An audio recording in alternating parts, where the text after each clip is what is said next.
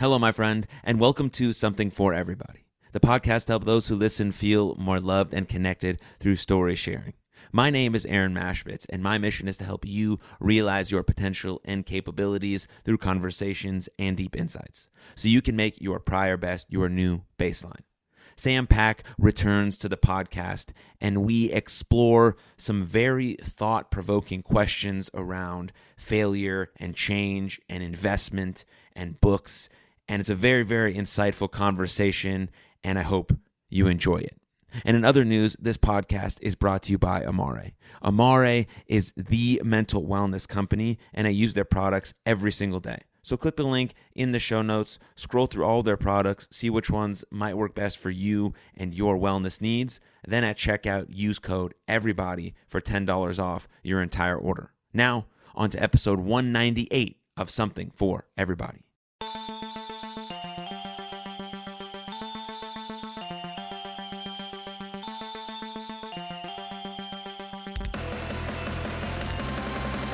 Hello, and welcome to another episode of Something for Everybody.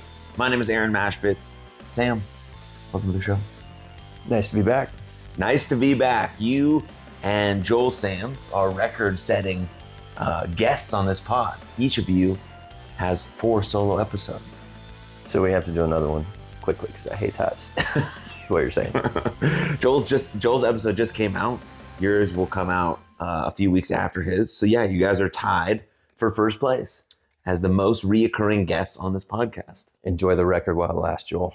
Coming for you. coming for you. And if you want to listen to those previous episodes with Joel or Sam's previous episodes, you just go to everybodyspod.com and put Sam Pack in the search bar, and all of those episodes will come up. The previous three episodes I did with Sam were under the Jackson Talks Everybody uh, title. Banner. Yeah. Yeah. Now we're, we've switched.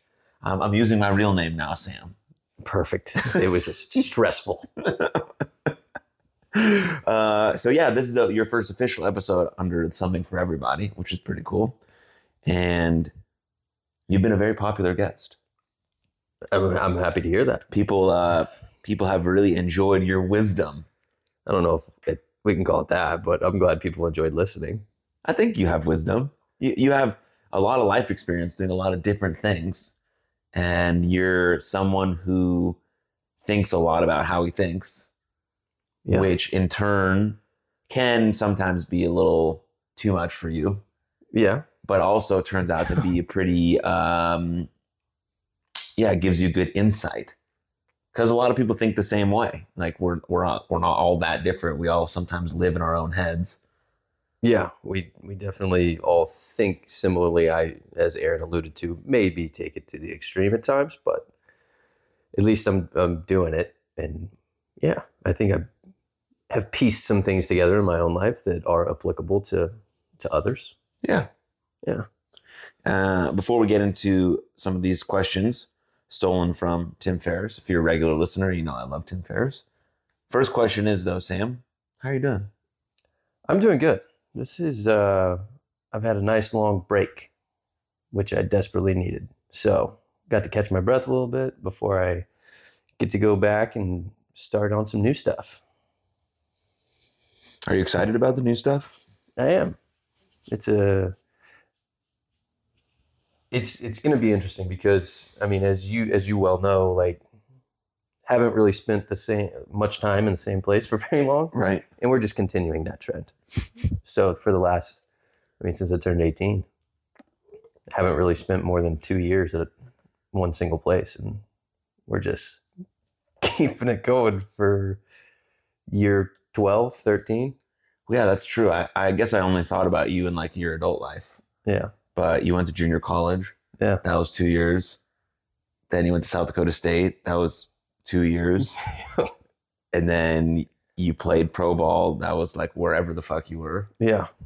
And then you coached. And then you worked for the Dodgers. And then you now working with your current job. Yeah. That took, took me to both coasts, all over the place. Interesting. Do you? Yeah, I mean, I know we've talked about this like off camera, but you're you're feeling like you want a sense of stability at some point in your life. Yeah, at, at some point, like just as much as like bouncing around and traveling is good for like doing different things, like at a certain point you want to be like, okay, like this one place is home Yeah. instead of feeling, you know, transient everywhere you go where you're just, hey, I know I'm gonna be here for a little bit, so we'll we'll have fun, but like the next thing is coming. Mhm. Yeah, it's harder to build those relationships. Definitely. Very much so. Yeah. Hmm. Okay. Well, you ready for these questions? Let's do it. what is the book or books you've given most as a gift and why? Or what are the or what are one to three books that have greatly influenced your life? The book that I've given as a gift the most often is Never Split the Difference. It it is written by like a former FBI hostage negotiator. Is that Chris Voss? Yes. And it's just about like negotiating, which I mean, everything you do is some sort of negotiation, even if it's like a, a discussion with your significant other about taking out the trash. Like Yeah. it can become a negotiation. And just knowing how to because in their line of work you have to keep that that dialogue very calm. Everything has to be from a place of calm so that you and the other person can both feel like they're not being attacked.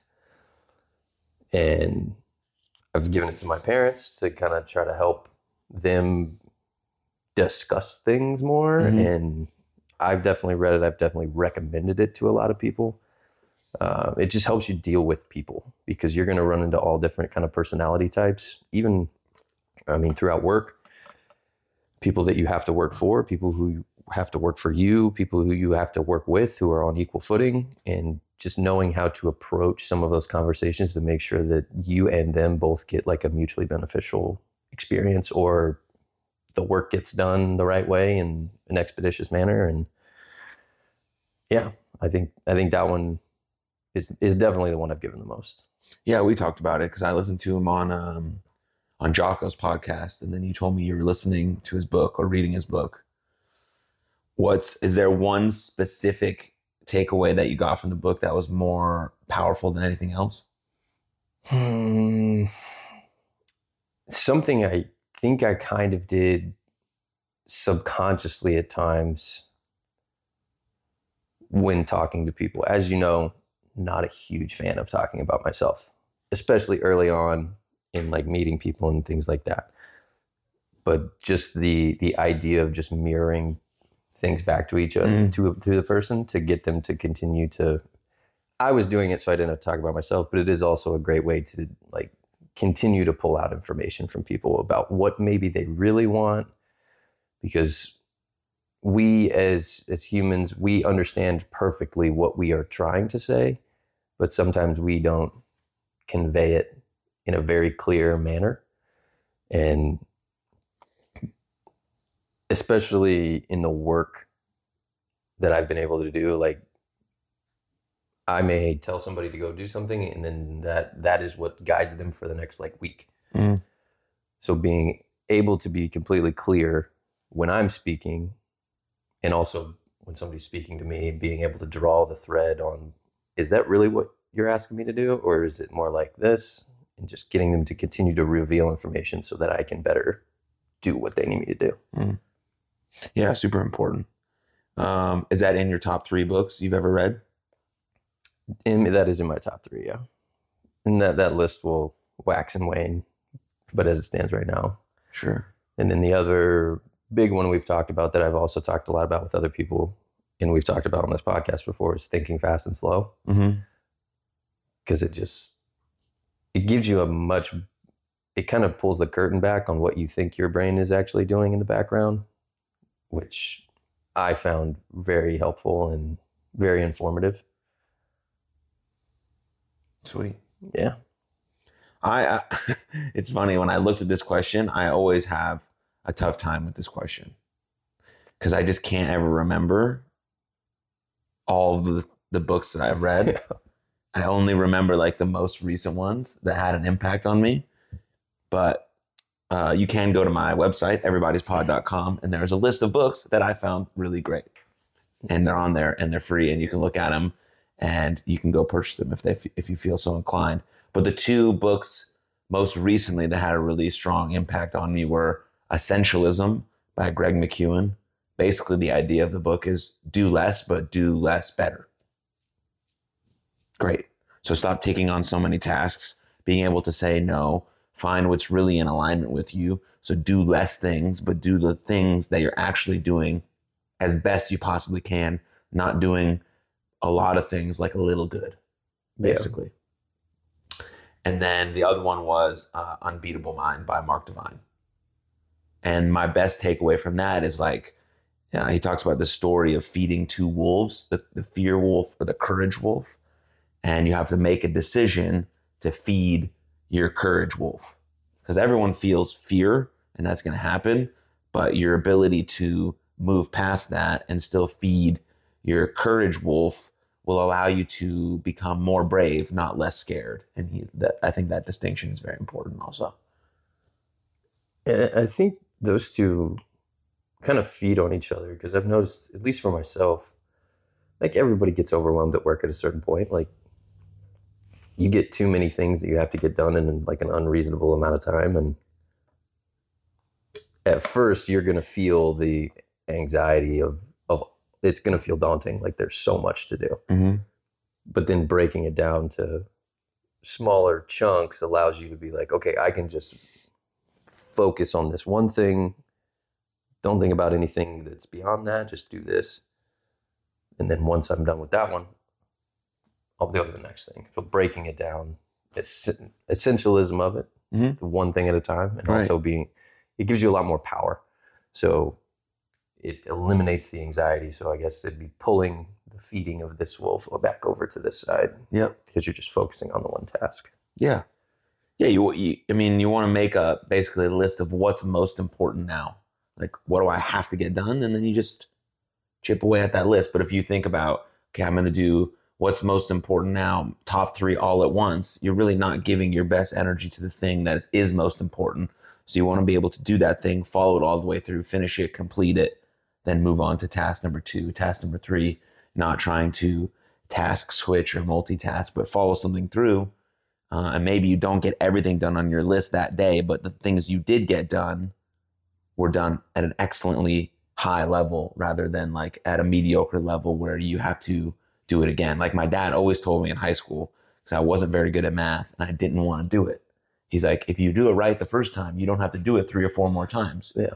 So instead of rushing through it to try to just get it done, think about it.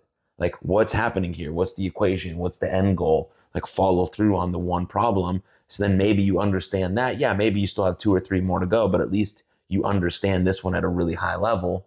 And that's better for you than not understanding any of them or having this loose level of uh, knowledge of the three of them. Yeah. So more uh, fatherly advice from old Mark from Mark Machbitz. Good old Mark, always and I, I don't dropping pearls. Um, yeah, I don't know if I've get, ever gifted a book before. I think I should start. But I just tell people to go to my list, and then like those are the books that I think are great. I think giving a book is is interesting in this kind of day and age, especially if it's unprompted. And the only time I feel justified in doing it is if the person has conveyed to me that there's like this thing that they would like to be better at. Mm. And then it's like, well, do I have a deal for you? because otherwise, like, I feel like reading, especially for younger folks until they kind of get up into our age, isn't always the highest priority. So it can be like, here's this thing, you should maybe keep it. Yeah. and read it if you have time. If you have time. Um, but I think enough of us and us being like our age group and enough of our friends like appreciate what can be ga- gained from from reading things like that and if it is in that sort of situation where they are wanting to get better at something it is it could be a very personal thing yeah yeah i agree with that for sure next question is what purchase of $100 or less has most positively impacted your life in the last six months? Whoa. Well, this is, was a little more than $100 for me, but it was $150 and it was my cold plunge. Whew, yeah. So uh, that has been really uh, impactful. Because like for the first half of this year, I was just doing cold showers, and then like six months in, I was like, oh, this doesn't feel like anything anymore. Like it's not cold. Yeah. feels fine. I need to upgrade my game. So I bought this cold cold tub, and me and my fiance use it two to three times a week. We used it a couple days ago. Um, I like it. I can, I can do my meditation while I'm in there. It's good for recovery. It's just something to do that's hard. We usually I usually do it after a sauna, so I can get the hot and cold temperature stuff in there. Uh, yeah, so that's been a, a positive impact on my life. This one is difficult. It for is. me. What was the time horizon I have to work with here? The last months? six months, but you can expand that and you can expand the dollar amount, just like I did. Well, I, I bought I bought one thing for myself. It was way more than hundred dollars, so I'm gonna just gloss on past that one. Um, honestly, it would probably. This is a terrible answer, and it's going to sound like very catering to you, but I I once I got back, I got a gym membership yeah. like down the street because previously like I had like worked out in my apartment's gym, which was fine. Like it was serviceable. You went in there. Yeah. Um, you had a pull up bar. yeah, there was there was enough stuff. There's like Smith machine thing like that. The new place that I moved into is much smaller, and you could get a okay workout in there, but nothing, nothing that would be good for the long term. So I was like, you know what? There's another. There's a gym right down the street. We'll just go. We'll go buy that Great. get me out of the and I feel like buying it like really forces me to go more. Yeah, you have some stake in the game, Yeah. some monetary stake in the game. Yeah. I think that's a massive positive positive impact on your life. Gym membership, let's go. Ooh, this is a good one. How has failure or apparent failure set you up for later success? Do you have a favorite failure of yours?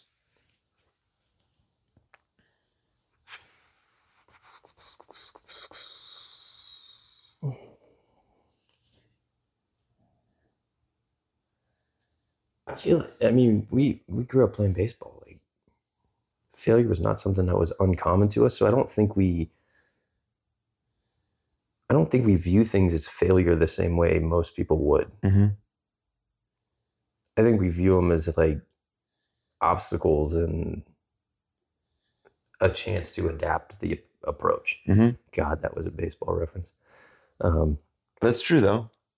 yeah, I, I- I just don't, I don't see it the same way I think a lot of people do that didn't have the same experiences we did because it was so common. Like it was a, a thing that you either, I mean, and you, we all saw it in like high school, the guys who could not accept it. Mm-hmm. It's like, no, like you picked the wrong sport if you can't accept even a dose of failure. Right. Because you could hit 800 and be the greatest player of all time, but you're still going to not do great A couple of those times. two of those times. And if you can't even accept those, you got a problem. And the thing that I used to tell my players when I coach is like a strike, even a strikeout is not necessarily failure if you learn something in that at bat and then you go up the next time facing the same guy. And because of what you learned, you get the game winning hit. Mhm. Now, if you just come in bombing your helmet and the only thing you think of is, I should have crushed that pitch and take nothing away from the at bat other than that. And then you go up and punch out again yeah, then you failed. Right. Yeah, you failed completely twice. Uh, a favorite failure. Yeah, I, I don't know. But I don't know if I have one.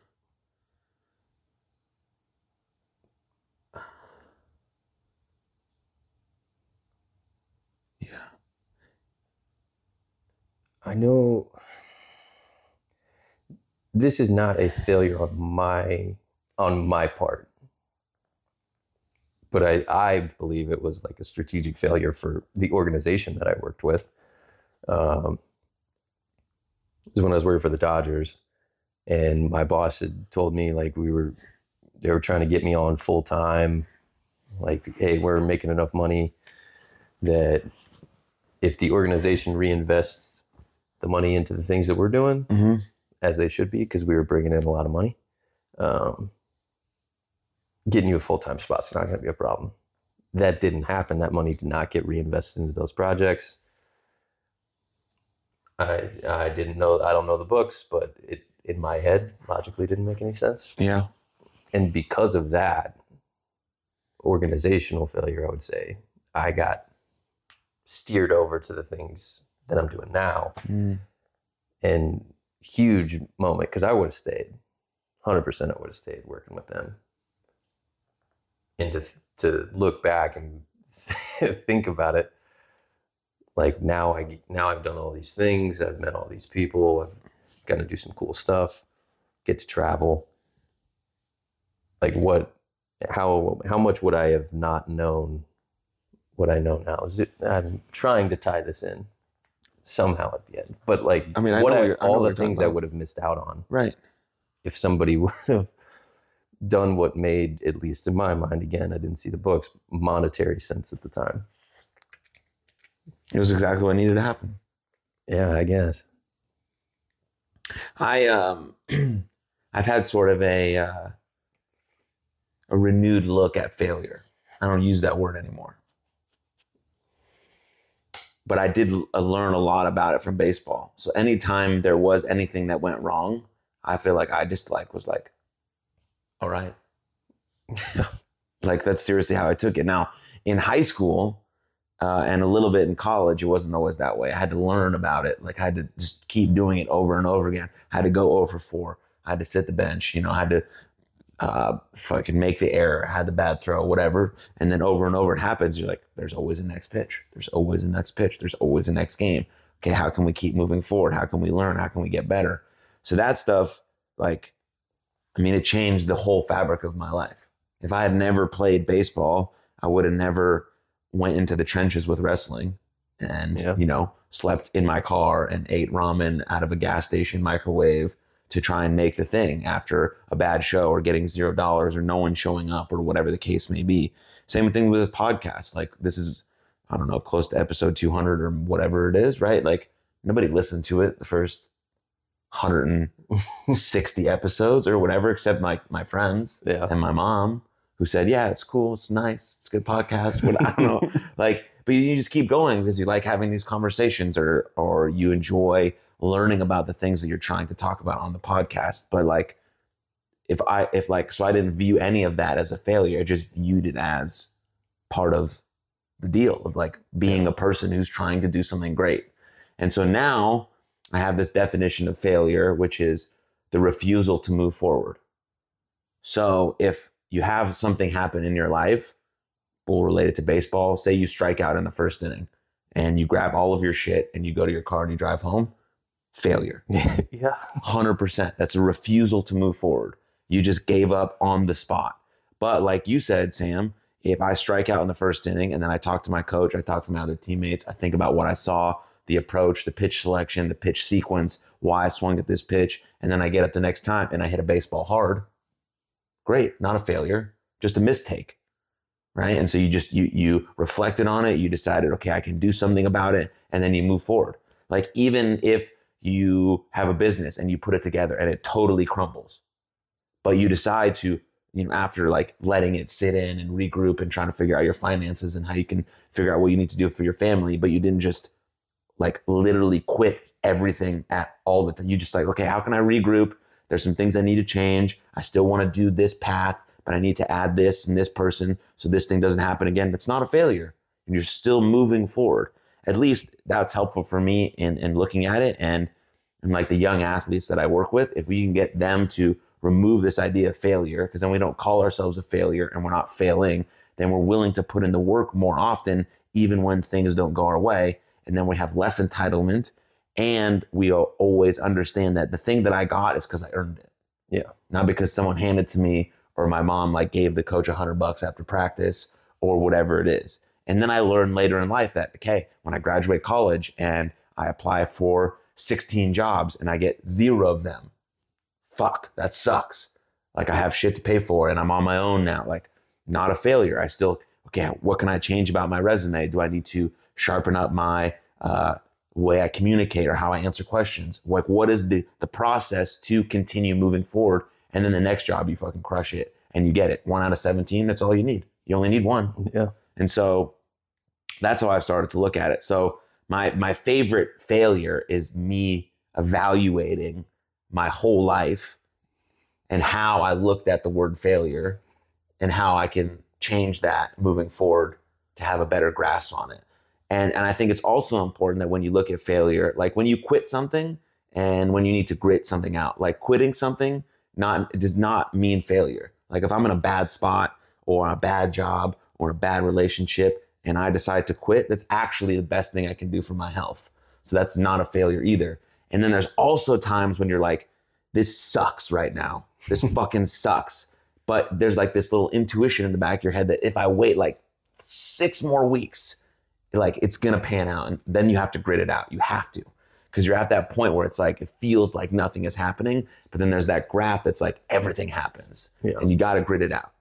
And so there's there's distinctions to be made with those two things, but also how you look at this idea of, of failure, which I think is quite cool. Yeah. Yeah. Walking away from something that doesn't serve you is not is not the same as quitting. It's just saying I don't want that for myself anymore. It's not pushing me forward. So yeah, definitely very distinct things when you need to drop them and when you need to push through. Yeah, you need to just have a little more umph right there Yeah. because you're almost there. uh, this question uh, is one that, if you listen to the podcast at all, you've heard me ask this question to almost every guest. Um, so if you could have a gigantic billboard and put anything on it, what would it be?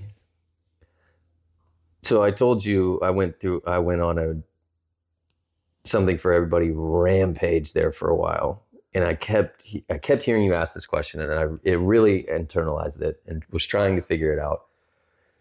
And I'm going to say what it will be. And then I want to know you may know it off the rip where I got it from, but I kind of hope not because it's going to sound a little bit more campy if you do. Uh, what I would have on the billboard is enjoy yourself. It's later than you think.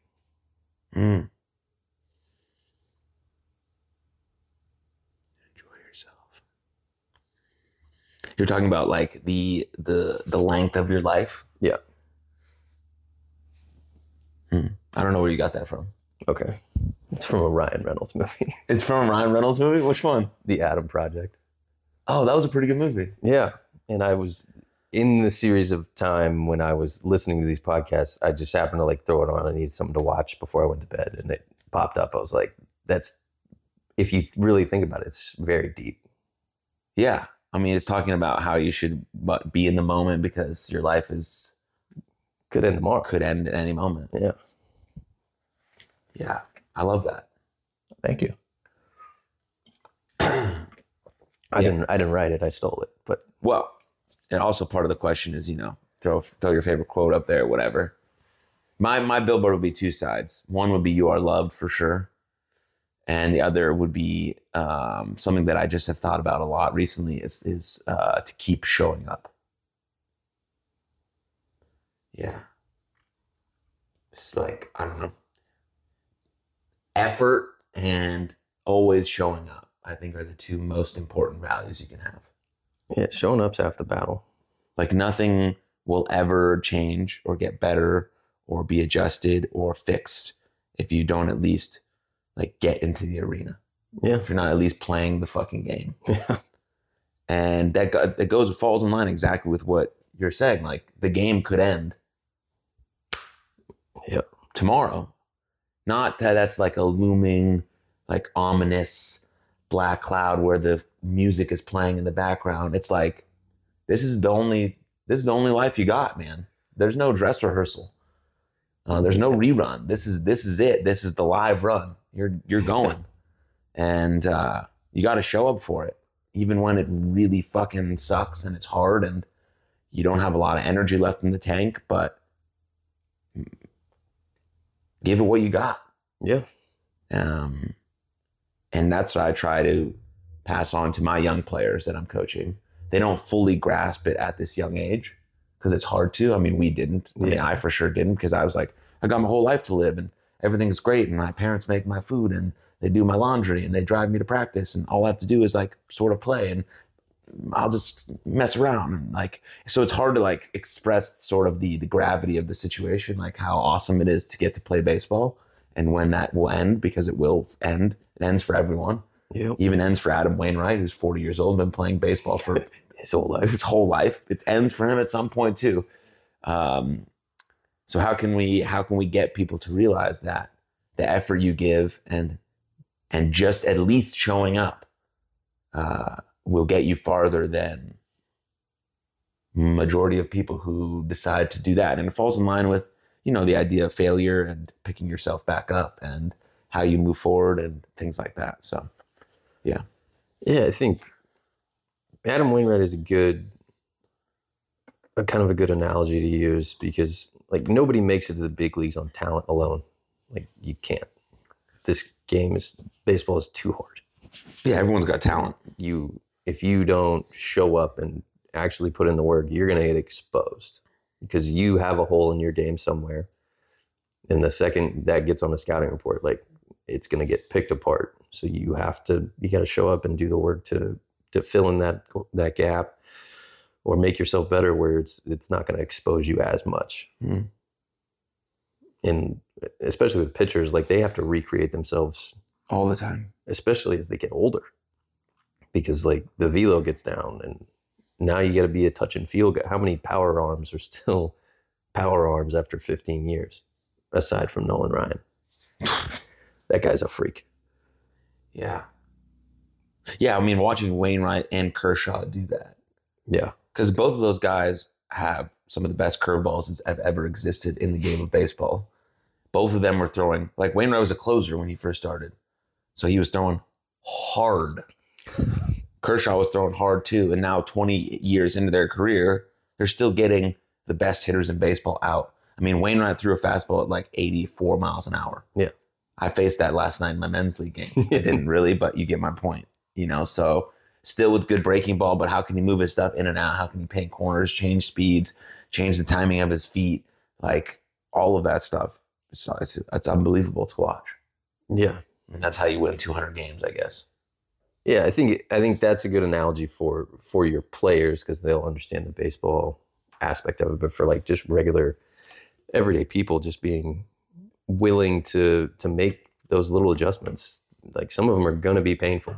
Mhm. Like I don't know how many bullpens you got to sit in on, but there were some days where we spent the whole bullpen trying to figure out a pitch. 30, 40 pitch bullpen. It's like, all right, we're going to warm up with a couple fastballs, and then we're throwing a lot of sliders until we figure this thing Just out. so you get feel and placement and all that. Yeah, and watching, and you want to talk, you want to talk about taking a while, like hang them, hang them, cut it too hard, and then slowly you'll watch it slowly pull back towards where you're wanting it to be located, and then they get it once, and like, oh, that one felt good, and but you're you're not done. You did it once, Right. Can you do it again? You got to repeat. Hmm. Next question. What is one of the best or most worthwhile investments you've ever made? Could be an investment of money, time, energy, etc. I know mine. Let's go with yours. Getting into the gym. I had a, I had a feeling that's where you're going to go, and that's where my head went too, and I didn't want to copy you. There's there's no greater investment that I've ever made in myself than getting into the gym when I was 14 years old. Not a not a chance. Changed my entire life. From starting to want to work out because I was getting bullied, to building self confidence in the gym, to uh, becoming falling in love with it, to it creating uh, a better baseball player for me because I got stronger. And then tweaking that stuff when I got to college to, you know, work more into being a better baseball player, then having that be a part of my life as a professional wrestler, then now having it be a part of my life because I enjoy it. It makes me feel good, makes me healthy. I have a connection with my fiance because of it.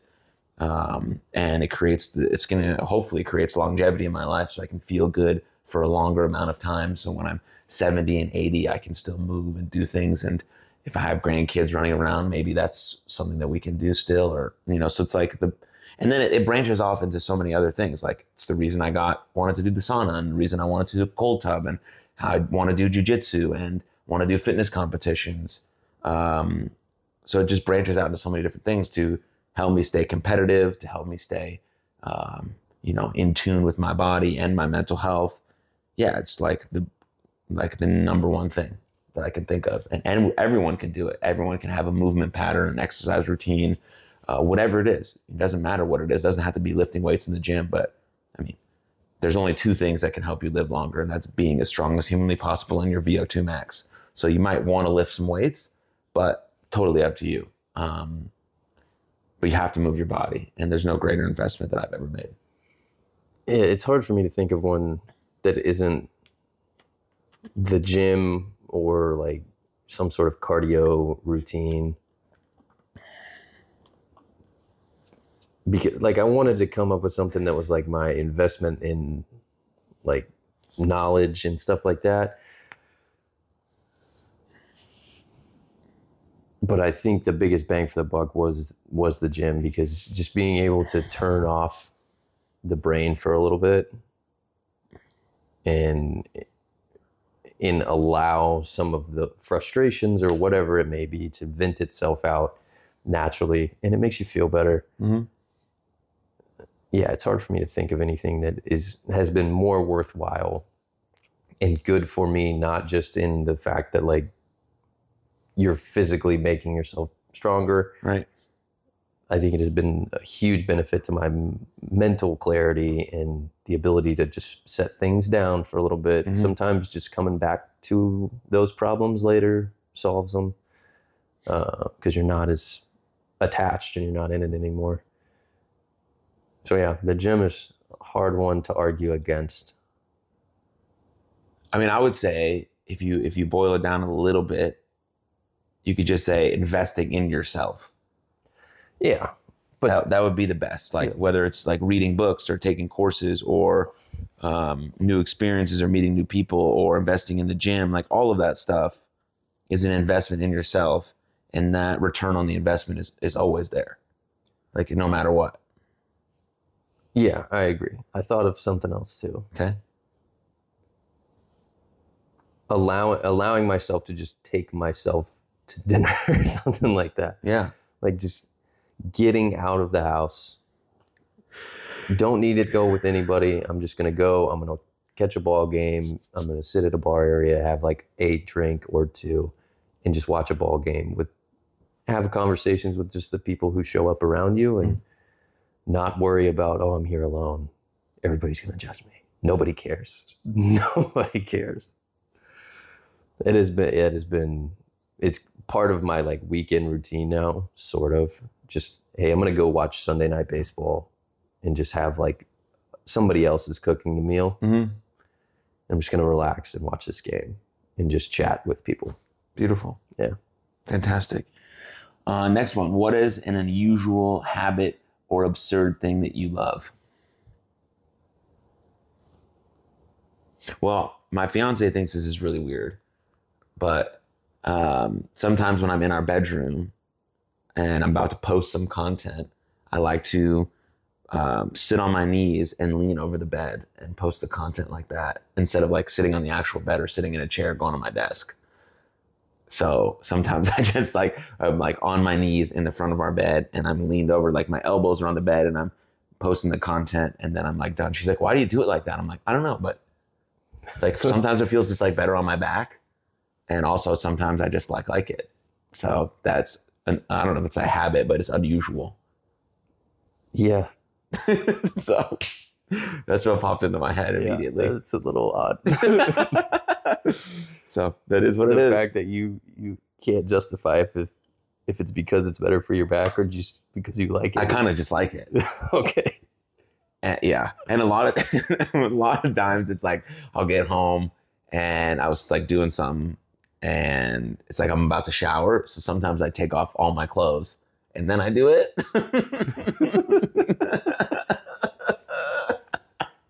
and then it's like even way funny because Ree will be in like the office and then she'll like pop in to like see what I'm doing and I'll just like be there naked, like with my knees on the ground, like leaning over my my bed, and then she'd be like, she'd be like, "Oh, you're about to shower? Yep, Yeah. I'm about to." I'll just like Once post I'm done. once I'm done posting or whatever. So yeah, there's, yeah, there's a little insight there. that's a little strange.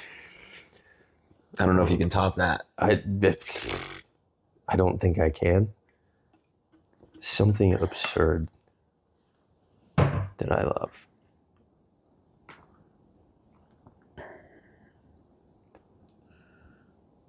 Yeah, I really don't know.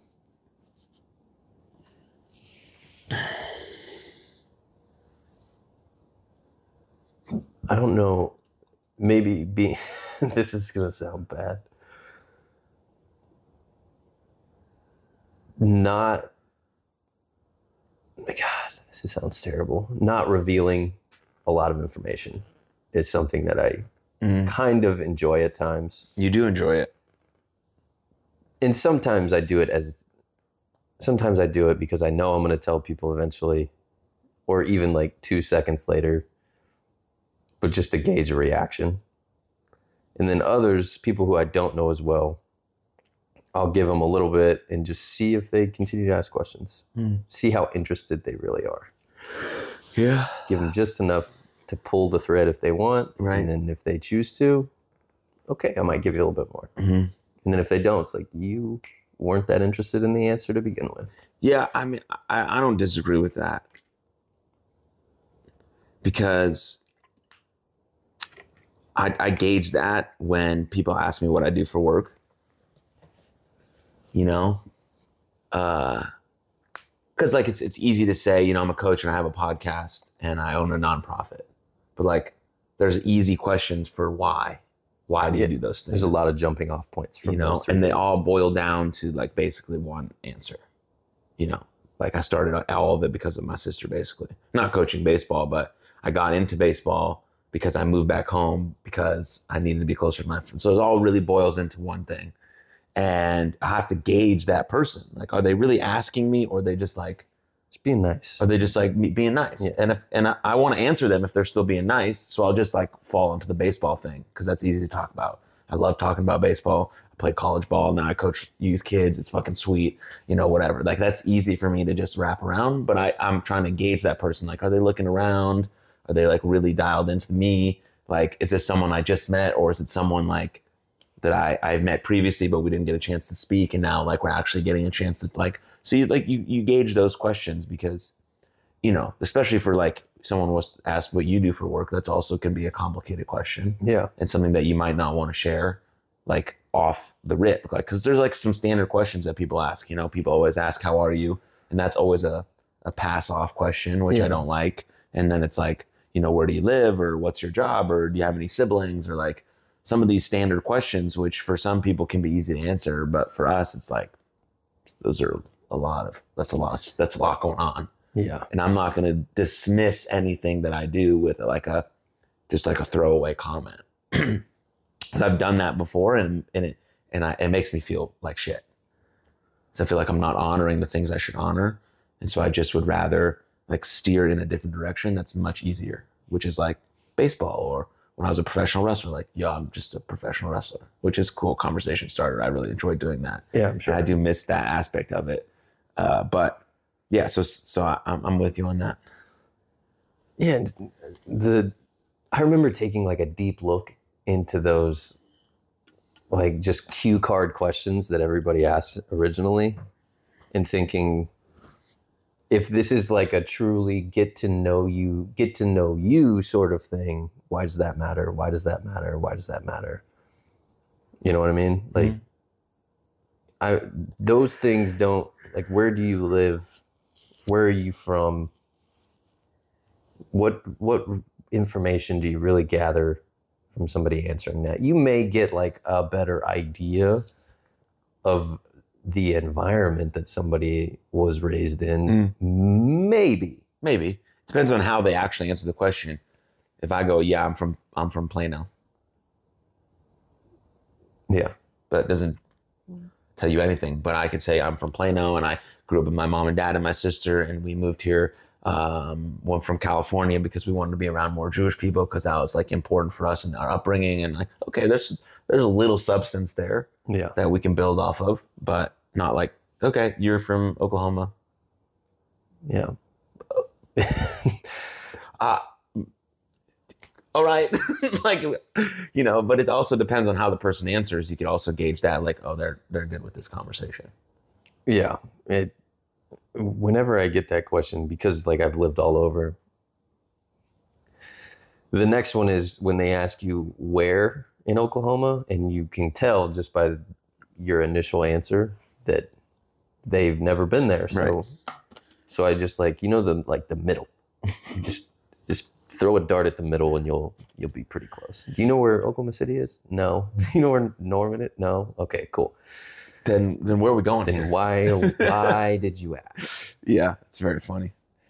um. All right, Sam, we're gonna finish on this question. Okay. Let's do it. In the last five years, what new belief, behavior, habit has most improved your life?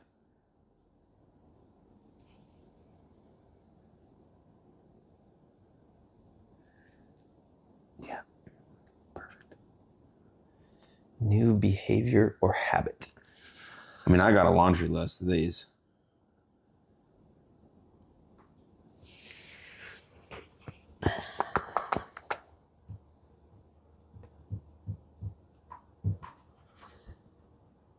I've got a few that are clicking around the top of my head. I'm trying to think how to word one of them. Um, meal prepping Nice. has helped me out a lot. I am a person who gets caught up in work stuff very easily and will convince myself not to eat until dinner.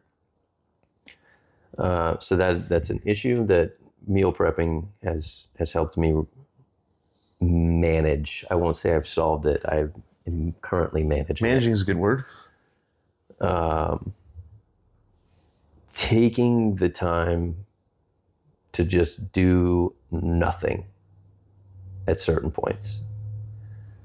So, like, if it is like going to watch Sunday Night Baseball, just taking the time away from anything else, being completely separated from where I live, not taking any phone calls, not taking any texts, just enjoying quiet in maybe a not quiet place. Sure. Um, that is one. Getting more consistent, going to the gym,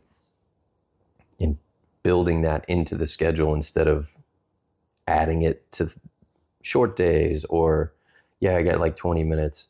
Let's go do it. Um, making it a, a fixture in the schedule has definitely been helpful. I'm sure I have more. But I think the more that I've done, it gets like work specific and Mhm. we're going to lose people. yeah. Yeah. I mean, uh, it's it's funny. This question is the last five years because that's basically how the last five years I've reorganized the way I think, and so uh, I don't have enough time to explain all of it. Uh, but if you're a brand new listener to the pod, like check out a bunch of the previous episodes. Like it, it'll get you caught up. But for right now, like one is was like learning to utilize my breath in a way that's like helpful.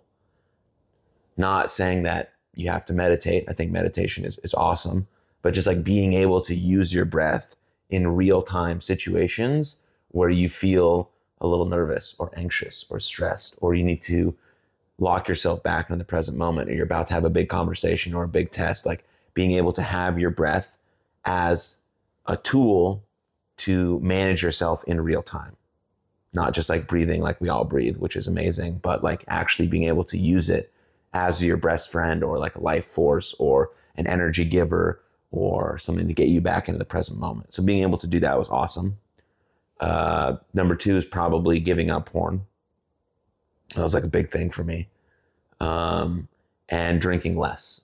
I still drink a little bit, but I didn't drink for a really long time to just like learn how to not do it. So drinking less and still being able to be comfortable in social environments. You know, because you saw me in college. I just that's what I did. I drank, was loud, sort of the life of the party, wanted wanted attention. That's why I became a professional wrestler, uh, and I sort of did that for a while. And then you think about, are you really like a confident person? Can you really have conversations with people without alcohol? I mean, I don't go out to meet random people anymore. I usually Yeah. go out with people who I already know and friends with, but I still want to be able to be comfortable in that environment, talking to people, not being pressured to drink. But like if I want to have one, great. Or if I am might be celebrating like we did a couple nights ago, um, awesome. Yeah. Like and having a better relationship with it instead of being like to excess or not at all. hmm So so developing that was really important.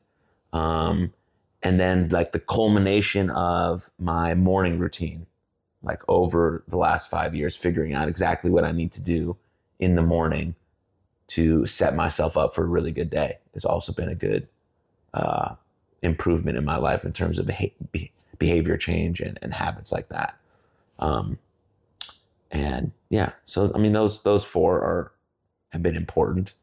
And then basically, I mean, I I've, I've changed the the texture of my mind, how I think, how I feel, how I act, bringing out what I think was always in me, like this this kind, passionate person who cares about people, like bringing that to the forefront and letting that shine over this um, need for attention and approval from other people, which I never got in high school, and I wanted in college and got, and then definitely wanted as a professional wrestler.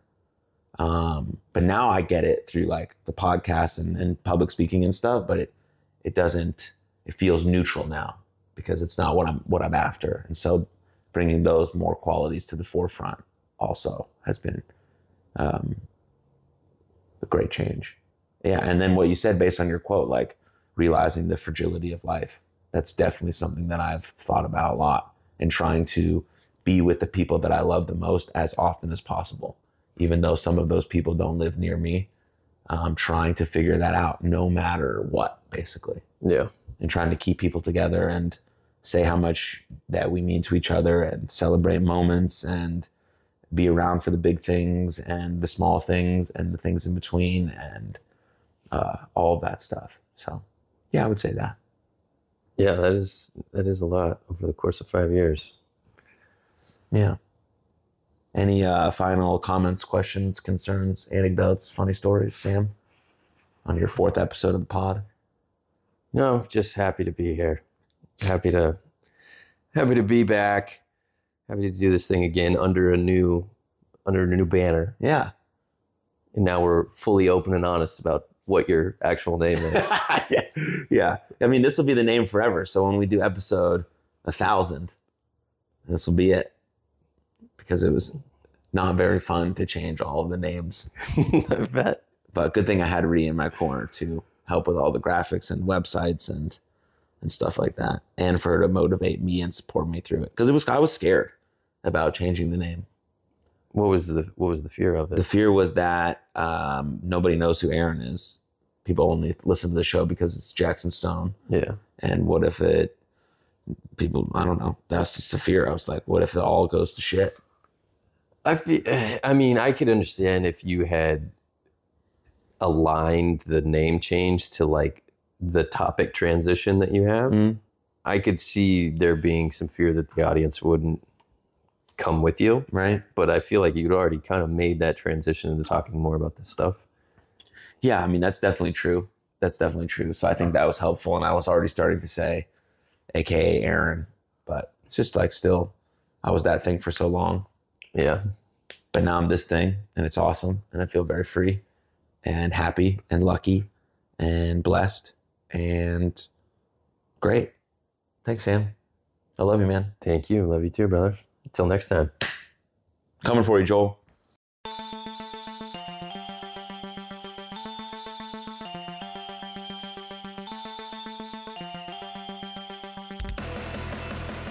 Thank you for tuning in to that episode with Sam Pack. What idea stood out to you the most? What question could you ask yourself right now to further understand you and your journey? And if you enjoyed that episode, please share it with a friend because the podcast grows from people like you sharing it with people like you. And don't forget to leave us a rating or review on Spotify, Apple, or even on Good Pods. But the absolute best way to support this podcast is through Patreon. Patreon.com slash Aaron Machbitz directly supports me, this podcast, and my mental health nonprofit, You Are Loved. So click the link in the show notes, scroll through all the tiers, and see what option might work best for you. Thank you. But most importantly, most importantly, above all else, please, please take good care of yourselves and others. And I'll see you next time. Lots of love. Cheers.